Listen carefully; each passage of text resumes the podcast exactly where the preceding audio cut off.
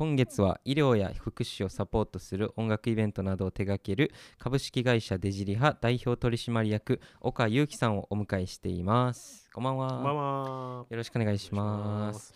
えー今回3回目になったんですけど、え1回目2回目と、えーお母さんについていろいろ話して先週はねあの会社の話をこういろいろ聞いて、まあ、会社をねバンドっぽいみたいなね会社がバンドっぽいみたいな話とかもこういろいろ聞いたんですけど今回は、えー活動内容についていろいろ聞きたいなと思うんですけど、えっと、3つね、岡さんはやられてるということで、デジリハ、ウブドベ、ワンオンワンというね、これはどういう、えっと、自分の中でどういう役割を果たしてるんですか、この3つの会社っていうのは。そうですね。まあまず一番小規模なものから言うと、はい。ワンオンワンっていうのはあの主に一つしかやってなくて、それはまあレコード屋さんなんですよ。はいはいはい。で僕まあ家が長野県にあって、はい。事務所が東京にあるみたいな感じなんですけど、はいはい長野県の諏訪市ってとこでワンレコードストアっていうまあレコ屋をやっていて、はいはいはい。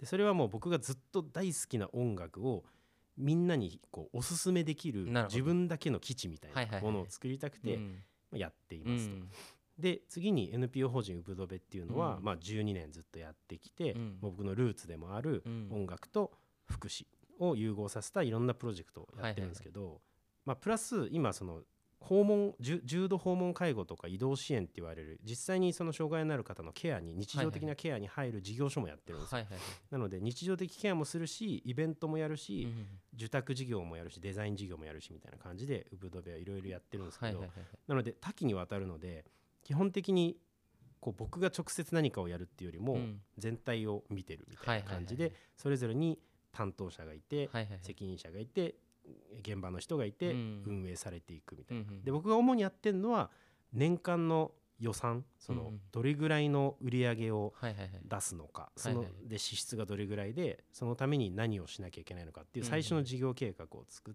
てそれがそれ通りにいってるかどうかを毎月チェックするためのまあ会議をやったりとかあとはまあ悩み事相談みたいなのを あの受けたりとか 何も解決できないのに 悩み事相談受けて「いやーこれ俺も分かんねえや」そうだね誰て。々に聞いてみてもらっていいとかっていう、ね、まあそういう役はいは割で、でデジリ派の方はこう日本まあその開発要はソフト開発とか、うんあのハード開発をやハードウェアの開発とかをやってるので、まあエンジニアもいるし、うん。営業もいるし、うん。えー総務もいるし統括の人間もいるしみたいな感じでうん。これがまあ一番そのなんだろう任せてるというか、みんなが独立してそれぞれやってくれていて僕は集中的に、えー資金調達とか、えー前に出てプレゼンをするとかっていうことに集中してるっていうのがデジリ派みたいな、そんな役割ですね。なるほどなるほど。いやなんかすごい興味深いなって思ったのがこのワンオンワンがそのレコード屋さんで自分が好きな音楽をこうおすすめしたりとか、まあ、この3つやられてるっていうのでこれなんかすごいお母さんの要素なんかなと思ってこの質問してみたんですけどいはい。やなんかそのそれぞれにファンクションがあるのかなと思ってそのやってることに。例えばそのレコード屋さんは多分なんだろうさっきの自分の基地ってはいおっしゃってましたけど、それってなんか、なんだろう自分のすごいプライベートなうん。趣味思考だったりとか自分の好きなものを発信していこうとするまあ言ったら一個のファンクションであって、うん。でその福祉っていうところは多分自分が人生の中で、えっと、見つけたなんかうん使命じゃないけど。みたいなところがあるじゃないですか。で、まあ、デジリ派もねそういうとこがあってそれがだんだんこう広がっていってて、うん。みたいな。それってどうどうなんどういうあでもすごい今のイメージの通りかもしれなくてそのワンレコードストアは本当に自分の中のこ話みたいなもので、えーウブドベは自分のこう活動うん手足みたいな感じで、うんデジリ派は来年からこう海外展開とかしていくんでなんかこう自分の未来っていうか、はいはいはいまだてやったこともないなるほど。ちょっとできないかもしれないようなことを、はいはいはいはいあの投資家とかも入れつつなるほど。もうめっちゃ挑戦していくことみたいな、なんか、まあ、過去現在未来じゃないかもしれないし、うん。どういう住み分けか分かんないですけど、でもやっぱそれぞれそういう住み分けがありますよね。ありますね。なんかさっきお話しされててすごいそれがうん。はっきりしててなんかそれをすごいこうなんだろう自分の人生になんだろうちゃんとこう現実に落とし込めてるというかそれすごいなって思いましたね。ああでもそ結構最近ですね。あそうなんですね。そそれに至ったのは。本当にうん。去年とかですね。俺結構その音楽やってるといやなんかね俺ね先週ね友達のライブが下北であって、はいはい。下北をこう歩いてたんですよ、はい。で俺そんな下北行かないんで、うん。すごい好きなんですけど、うんうん。そのなんか下北行こうって思わないと行かないじゃないはいですか、はい なんかなんかそう住んでたりしないとね、はいはい。うん、で久々に行ったらなんかすごいそのたくさんのちっちゃいお店、うん。その服であったりとか、うんうん。そのなんか雑貨屋さんであったりとか何でもいいんですけど、うん。居酒屋であったりとかこうバーって並んでてでそこで俺歩いてた時になんか何をしようとしてんやろみんなって思ったんですよね。はいはいはい。その人は。うん。なんこの服を売ってとか、例えばこの居酒屋を作って、みんな何をしようとしてるんだろうと思って、うん。その人間は。って思ったんですよね。うん。で多分そのもちろんその生きていくためのお金を稼ぐっていうのは、まあ大事やしうん。家族がいたらね家族のために働くとか子供のためにまあ子供にこうねまあなんていうかこう支えたりとかうんそういうのはあると思うんですけど、まあなんかみんなでもなんかやろうとしてるわけじゃないですか。でそれってやっぱりその自分の人生の中で見つけたなんか大事なものみたいなのを、その自分の対する現実と結びつけて、こうどうにかこうなんていうんだろうなこう自分のなんだろうこれすごい自分の中でもあんまり整理できてないんですけどうん。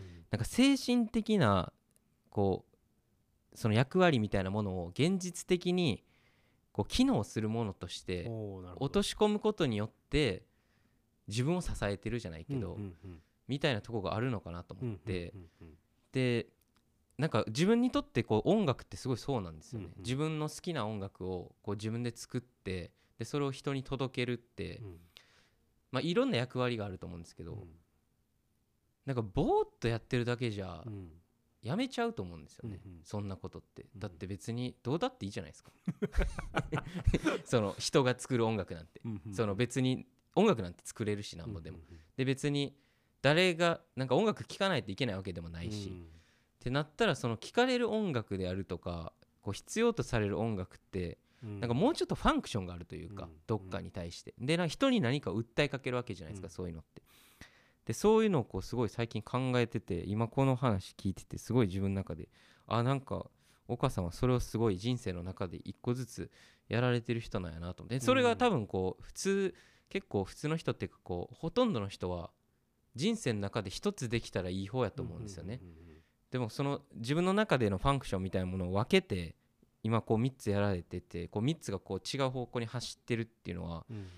そのお母さん自体がこう広がっていくっていうことじゃないですか、うんうんうん。なんかそれはすごい俺すごいですね。いやなんか今でも聞いてて、うん。こ僕の根底にあるものってじゃあ何だろうって思って、うん。結構こうコンプレックス的な部分が割と張り付いてる感じがするなと思って、はいはいはい。それ例えばどういう？なんかまあレコヤをやるみたいなのは、うん。そのレ僕音楽は好きだけど、うん。音楽評論家ぐらい音楽知ってるかっていうと全然そうではない,、リスナーなんですよ。でなんかレコード屋さんやるのってうん。めちゃくちゃみんな詳しいじゃないですか、音楽。で僕はそんな詳しくないけど、うんやりたいはいはいはい。けど詳しくないみたいな、はいはいはい。こうコンプレックスとの戦いみたいなのがあって、はいはいはい。やっちゃえみたいな感じでやったんですよね。はいはいはい。でそれを形にすることで、うん。いや俺でも俺ぐらいの知識でもはいはいひとまず形にはできたぞっていううん。自分のそこの自信に克服できるみたいな。うんでウブドベはそのじいちゃんもうじいちゃん亡くなっちゃったし、うんうんうん。母ちゃんあうちの母親が結構僕が若い時にがんで亡くなっちゃって、うんうんその後悔とかもあって、はいはいはい。そういう分野でやってるんですけど、うん。うんうんそれもやっぱり自分のコンプレックスなんですよ、はいはいはいなんか家族をほっといてはいはいはいなくしてしまったことみたいな、はいはいはい。それをこう僕以外の人にもそういうふうにさせるのは新たな後悔を生んでしまうから、はいはいはいはい。それをさせないためにも何かその仕掛けを作りたい,、はいはいはい。そのそれによって僕に言い訳してるみたいな感じだったり、うん。デジリ派はさっきのあの兄貴とか妹とかがもううん。めっちゃエリートでこう海外バンバン飛んでるみたいな感じなんですよ。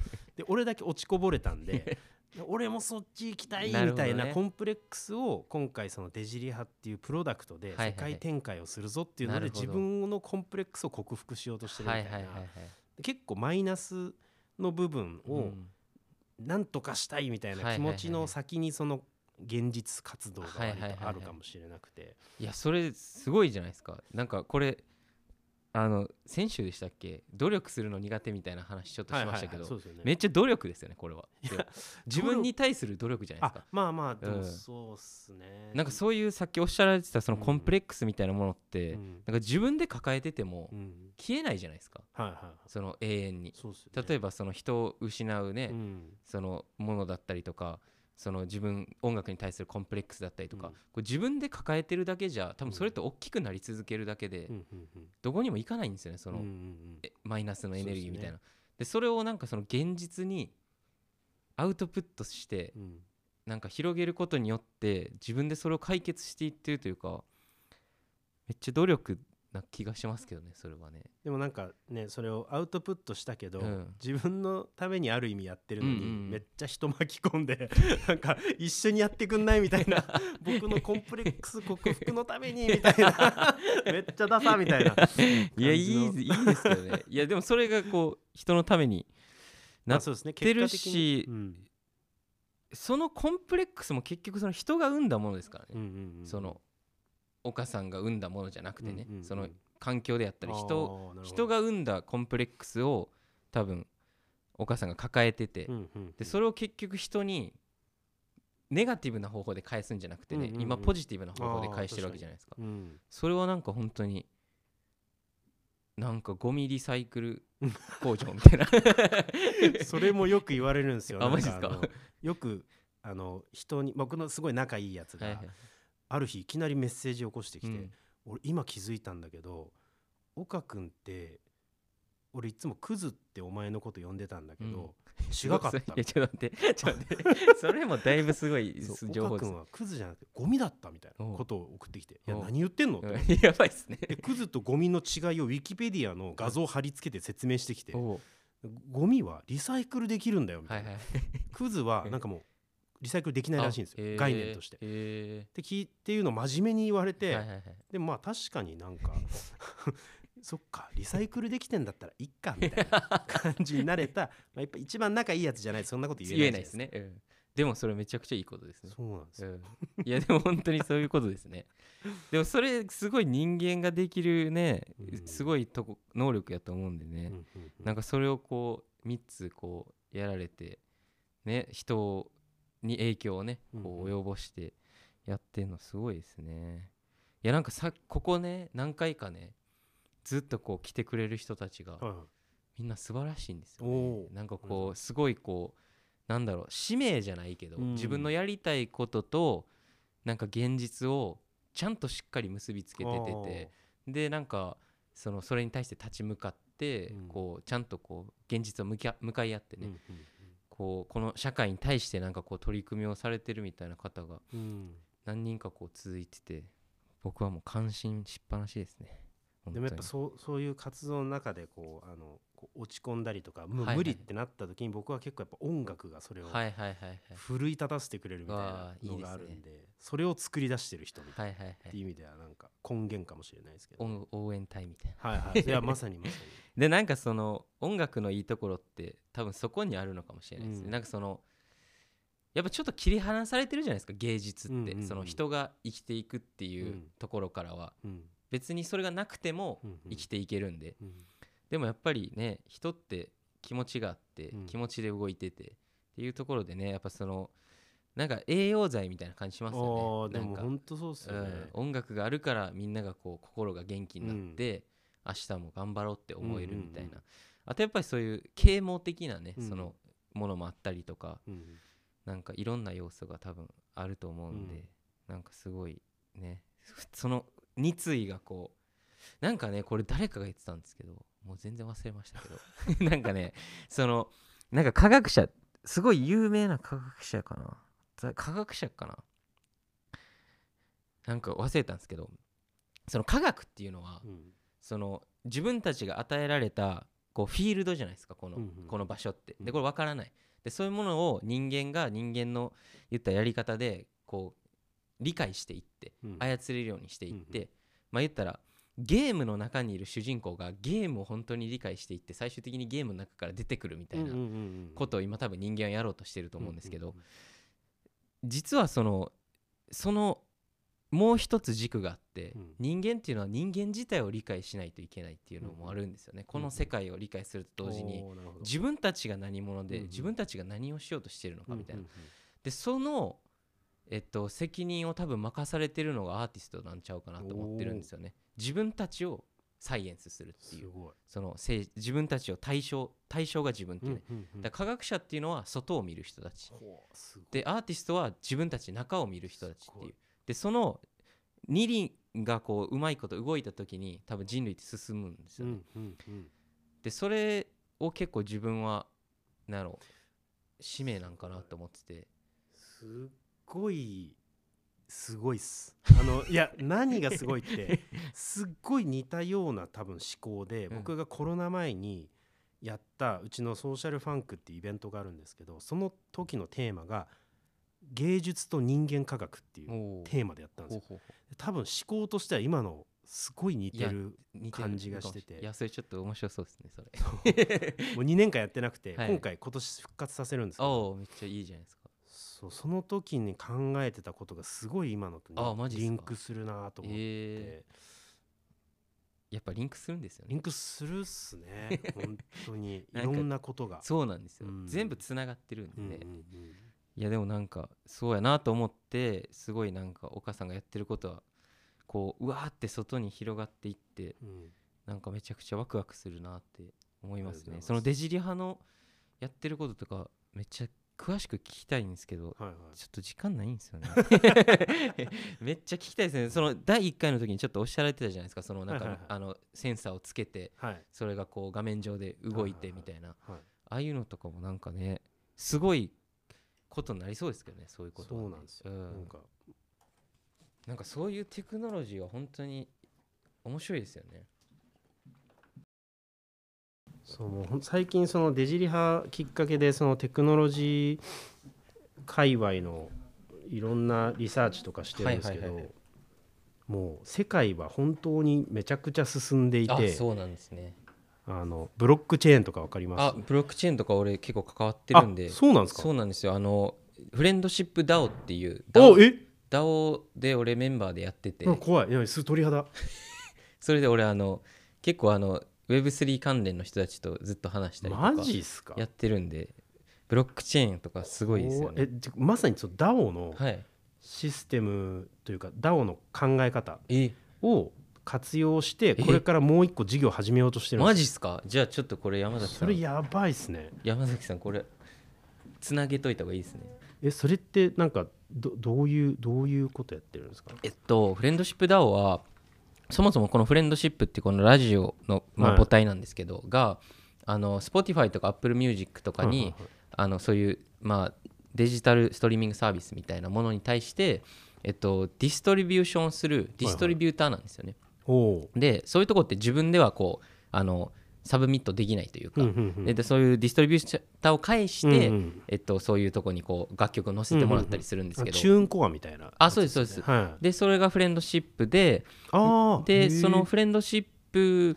ではやっぱりこうたどり着けない問題とか、まあ、今の結局その Web2 のこういうまあ言ったら big company がいっぱいいて、うんうんっていうところのすごいコントロールされてるとこうんで、うんうん。まあある種すごいなんだろう伸びた側面もあるけど、うんうんうん。まあ、やっぱりその分やっぱり音楽っていうところがかなり平面になってしまった面もあって、でそういうところをもうちょっとまあなんだろうアーティストサポートとかも含めて、まあ、クリエイターたちがもうちょっとこういろんなつながり方をして、まあ、クリエイターだけじゃなくてあと音楽関係者の人もそうイベンターであったりとかプロモーターであったりとか、そういう人たちも、えっと、日本とか、まあ、国境を越えて、うん。えっと、つながっていくことによって、えっとまあ、みんなのそういうキャリアが可視化できたりとか、うんうん。例えばじゃあフィンが中国ツアーに行きました、でじゃあその DAO の中でトークン,、トークングラフみたいなもので、えっと、あじゃあプロモーターは誰がやってたとか、うんうんうん誰が最初からサポートしてたとかそういうものがこはいはいう見えるようになると、まあ、今までこうブラックボックスみたいなうん。